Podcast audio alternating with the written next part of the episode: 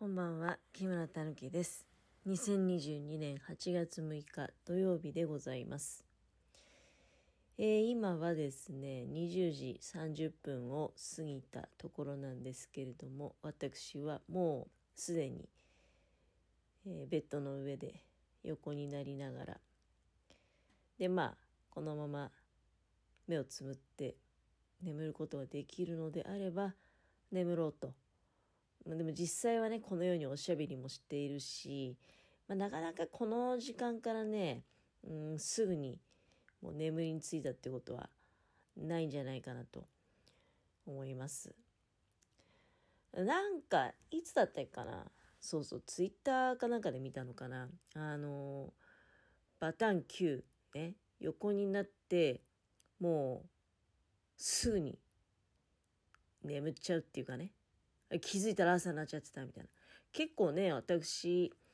そうね、5、6年前ぐらいまではそういうことありましたよ。うん。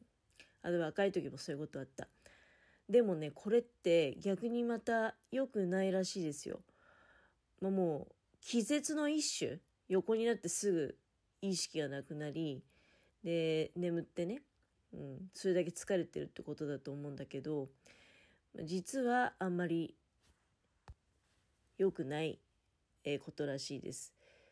しばらくこう横になってね、うん、あのちょっとまあゆったりとした気持ちで、そして目をつぶって静かに眠りにつくと。だから、そんなにこう、スマホでゲームとかしちゃったりしてね、いつまでも寝ない、横になって、でも実際は起きてる、スマホ見てるってのは、これはまた良くないと思うんですけど、かといって、もう、横になったらいきなりね、うん、あれ、いびきかいてるみたいな状態は、もう相当お疲れという理解、よろしいそうでございます。はい。まあ、なので、私は、まあ、足の裏痛むし、ね、ずっと一日中立ってたから。だから、横にはなってるんだけど、まあ、まあ、こんなこと、おしゃべりしてね、おしゃべりが終われば、まあ、だんだん自然と眠りにつくんじゃないかなと思うんですけど、少し気持ち眠いかなっていう感じもありますよ、今。そうそう、それでね、前回は8月3日だったんですね。はい。朝ごはんを作りながらおしゃべりをしていたのが最後かなと思うんですが、あこちらにですね、みどりさんからお便りを頂戴しましたので、ご紹介させていただきます。いつもありがとうございます。天ぷら揚げている音でお腹がぐーっとなりました。今日、我が家もこれからお昼に揚げることにします。残りの天ぷら衣にふりかけを入れる裏技、すごいです。いつも参考になる簡単な料理レシピありがたいです。ありがとうございます。ということで、えーありがとうございます。その、まあ、この間の朝ね、えー天ぷらを揚げながら、今日の朝ごはんはあ天ぷらにしますよということで、えー天ぷら揚げながらおしゃべりをしていて、最後の方に、その、ちくわの磯辺揚げをするのに、まあ、青のりがなかったっていうのもあるんですけどね、青のりを切らしていたと。うん。だから、代わりに、磯かのりっていう丸宮のふりかけがあったから、それをあ入れましたよ、ということをお話してたんですね。で、ちなみに、その時にあの、なんかこれちょっと今日衣だいぶ残しちゃってんなーなんて言ってたんですけど、そのちくわ磯辺をやった後も、まだ衣が残っていて、で、あの、タイトルをね、最後、人参の天ぷらにかき揚げにしたよっていうタイトルつけたと思うんですけど、えーその人参はね、生の人参を、千切りかき揚げにしたわけじゃないんですよ。もうすでに作り置きで人参しりしりがあり、で、まあそれはあの、夜勤の時にね、家のものが、うん、お弁当でおにぎらずを作って、えー焼肉とか卵焼きとか、それからニラの炒めたのとか、人参しりしりを、うん、おにぎらずとして具で挟んでね、持ってってもらってたんだけど、その人参しりしりがまだ結構たくさん残ってたから、それをね、もう全部衣にぶち込んで、だから味のついた人参の、その、しりしりね。うん。それを衣と混ぜてかき揚げにしたんですけど、味のついた、だから人参の、まあ、きんぴらみたいなもんですよね。うん、味的には。うちの人参しりしりはね。うん。それね、かき揚げにしたのすごい良かったですね。大好評でした。あの、だ、かき揚げっていうよりは、最後の方の衣でね、あの、で、その人参しりし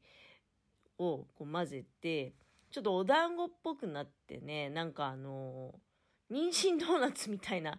感じ、雰囲気になったんですけど、まあ、家のものはすごくね、美味しい美味しいって喜んで食べてました。生の人参を天ぷら揚げる段になって切るのってもうめんどくさいじゃないですか。何でもめんどくさがっちゃうんだけど。で、意外とあの生の人参の千切りってかき揚げするときまとまんないんですよね。人参しりしりは、作り置きにして、その人参しりしり単体で食べるよりも、まあ、そうやってそのおにぎらずの具の中に挟み込んだりとか、あと、ゴーヤチャンプル作るときに、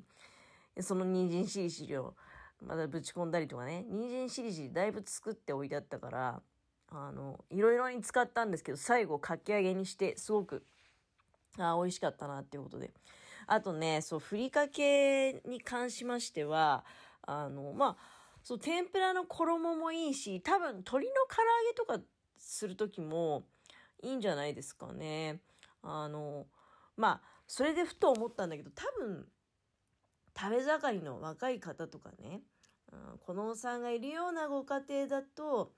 のふりかけってすごく意味のある存在なんじゃないかなと思うんですよ。で今って本当にふりかけって多彩で種類多くて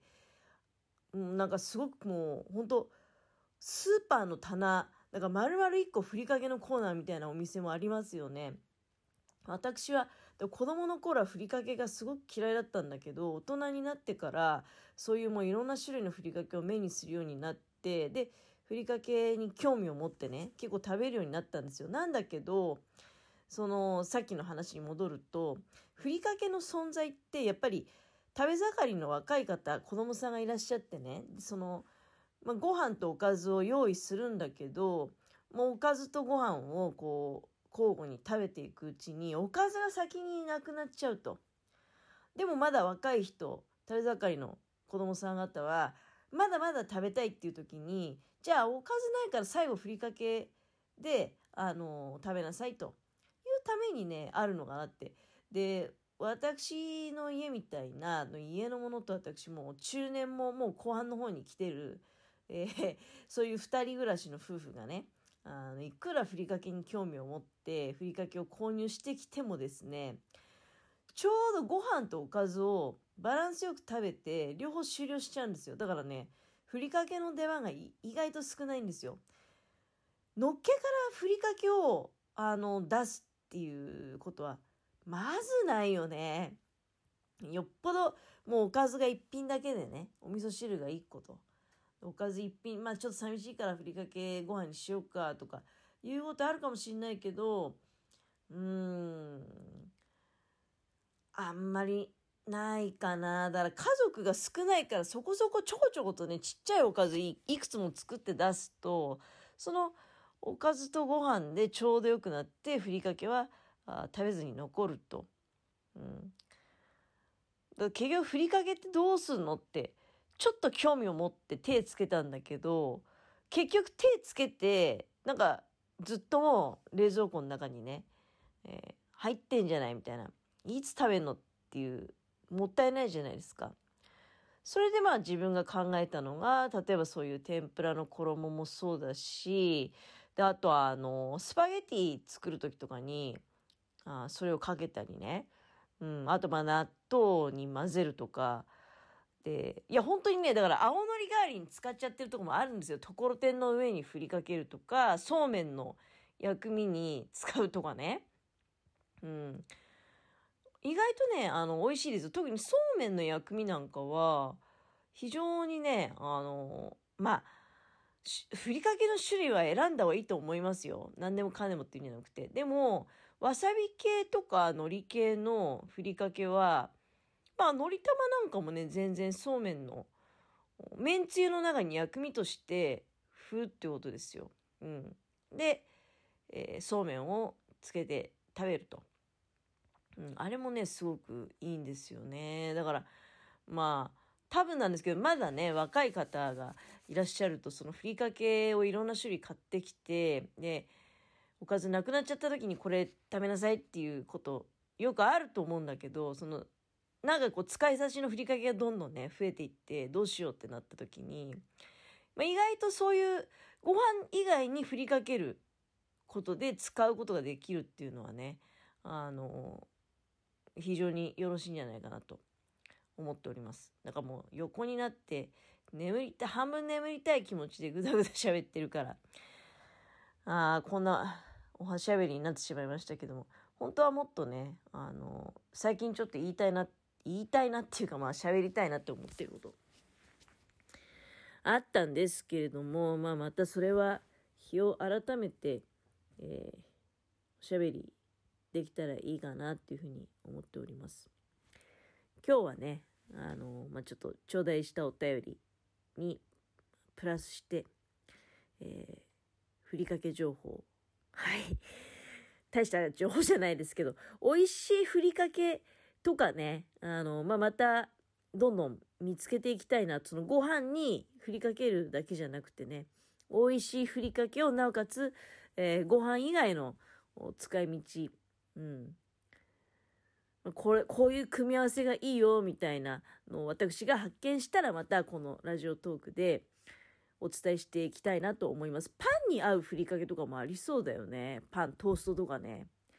いかがでしょうかということで、えー、今日はこの辺で失礼させていただきます。明日もお仕事です。頑張ります。